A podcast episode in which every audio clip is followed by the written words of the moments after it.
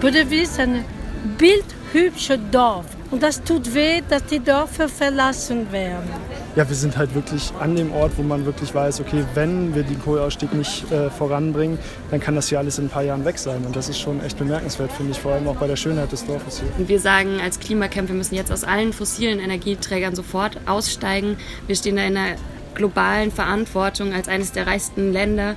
Und es liegt am politischen Willen der Regierungen, der Landes- und Bundesregierung, ähm, diesen sofortigen Ausstieg aus den fossilen Energien für die Versorgung ähm, jetzt in die Wege zu leiten. Das erzählen Besucher des Klimacamps Leipziger Land. Das hat letzte Woche in Pödelwitz stattgefunden. Ja, und Pödelwitz ist ein äh, ziemlich kleines Dorf. Da sagen sich Fuchs und Hase noch gute Nacht. Und das liegt äh, vor allem daran, dass da nur noch knapp unter 30 Menschen leben. Was diese Menschen eint, ist, dass sie alle bleiben wollen in Pödelwitz, in ihrer Heimat. Aber das könnte schwierig werden, denn das Dorf ist bedroht und im wahrsten Sinne des Wortes sogar eingekesselt von einem Konzern, der an die Braunkohle unter Pödelwitz möchte. Und um dagegen zu protestieren, sind letzte Woche aus 30 Menschen dann über 1000 geworden. Und Lara-Lena Gödde war mit dabei. Mission Energiewende. Der Detektor FM Podcast zum Klimawandel und neuen Energielösungen in Deutschland. Eine Kooperation mit dem Ökostromanbieter Lichtblick und dem WWF. Hallo Lara-Lena, schön, dass du wieder hier ähm, im Podcast bist. Hallo. Du hast das äh, Stadtleben, das Leipziger Stadtleben für ein paar Tage hinter dir gelassen und bist in die sächsische Provinz gefahren. Ja, die äh, sächsische Provinz klingt vielleicht erstmal nicht so attraktiv, aber ich war selber auch total überrascht. Pödelwitz ist wirklich total schön und das haben wir auch gerade gehört, äh, was die Besucherinnen und Besucher da gesagt haben. Und das ist auch ein ziemlich altes Dorf mit einer Dorfkirche aus dem 13. Jahrhundert. Und was man aber auch merkt, wenn man mal durch Pödelwitz schlendert, es ist wirklich wirklich total ausgestorben und an den meisten Häusern hängen so Schilder, wo drauf steht, betreten verboten Eigentum der Mibrak. Okay. Und das ist auch eigentlich gleich der Knackpunkt, weil obwohl Deutschland eigentlich aus der Kohle raus möchte, ähm, hat die, will die Mitteldeutsche Braunkohle AG, kurz Mibrak, ihre, ihr Abbaugebiet ausweiten und möchte auch an die Kohle unter Pödelwitz. Also das Dorf platt machen und dann aber auch vorher natürlich die Leute umsiedeln. Und konkret sieht es dann so aus, dass die Mibrak den Menschen in Pödelwitz Geld geboten hat, dass die dann freiwillig wegziehen. Wie viel war das so? Na, das kommt eigentlich ganz auf das Grundstück an, also auf die Grundstücksgröße, aber so um die 75.000 Euro waren da dann auch, äh, glaube ich, durchaus drin. Und klar, die Leute sind letztendlich freiwillig gegangen, aber die Mibrak hat vorher Angst vor Lärm und Staub geschürt und ja, da wollten halt die meisten Leute einfach freiwillig schon vorher gehen. Ich kenne das ja schon so ein bisschen von so Dörfern in Sachsen auf dem Land oder auch Brandenburg, ähm, dass da viele mittlerweile auch ausgestorben sind. Aber das, was du jetzt erzählst, klingt nochmal nach irgendwie einer neuen Qualität, nach so einem richtigen Geisterdorf. Wie fühlt sich das an, wenn man da vor Ort ist? Stelle ich mir irgendwie ganz schön creepy vor.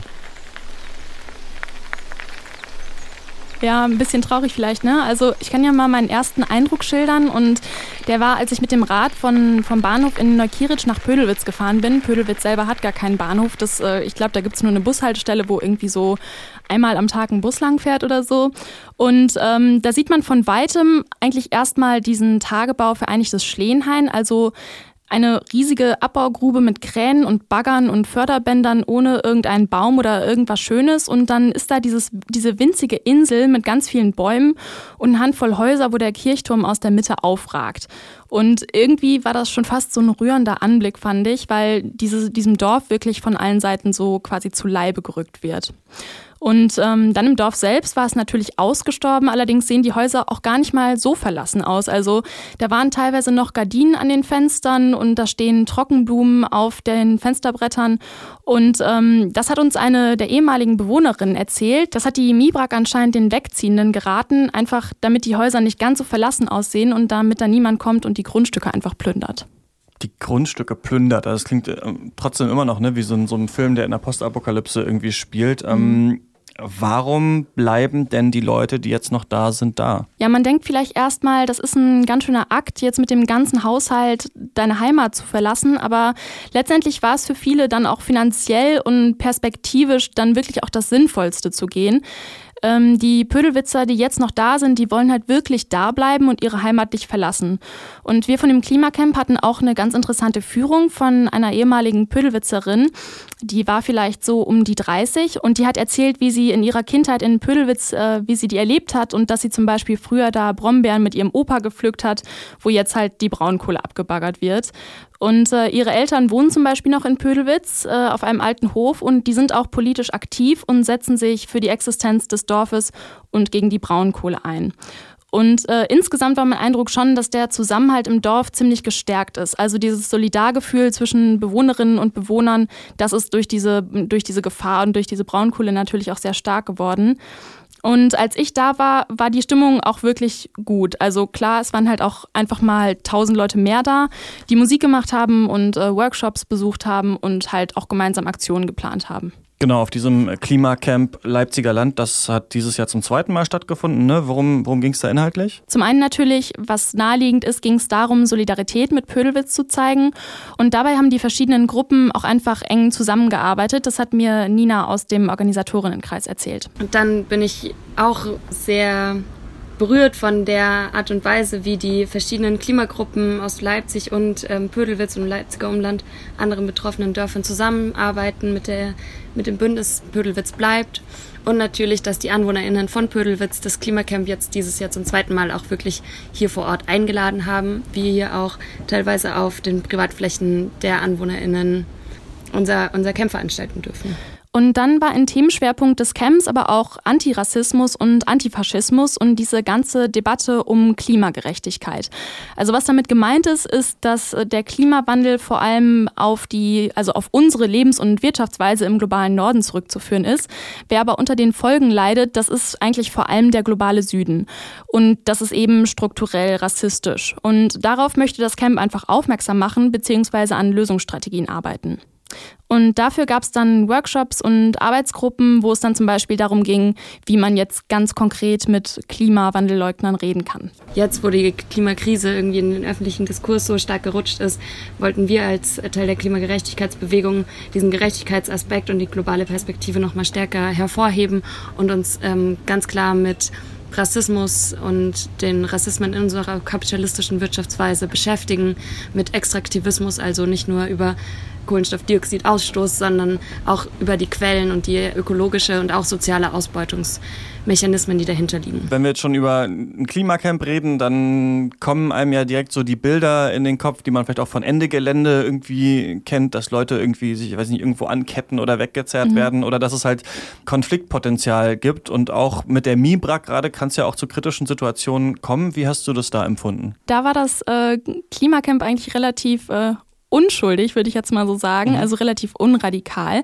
Mein Eindruck war, dass das Camp einfach auch zeigen wollte, für diese kurze Zeit in diesem kleinen Raum, in dem wir jetzt hier sind, nämlich in Pödelwitz in Sachsen, ist ein gutes, selbstorganisiertes Leben für alle möglich.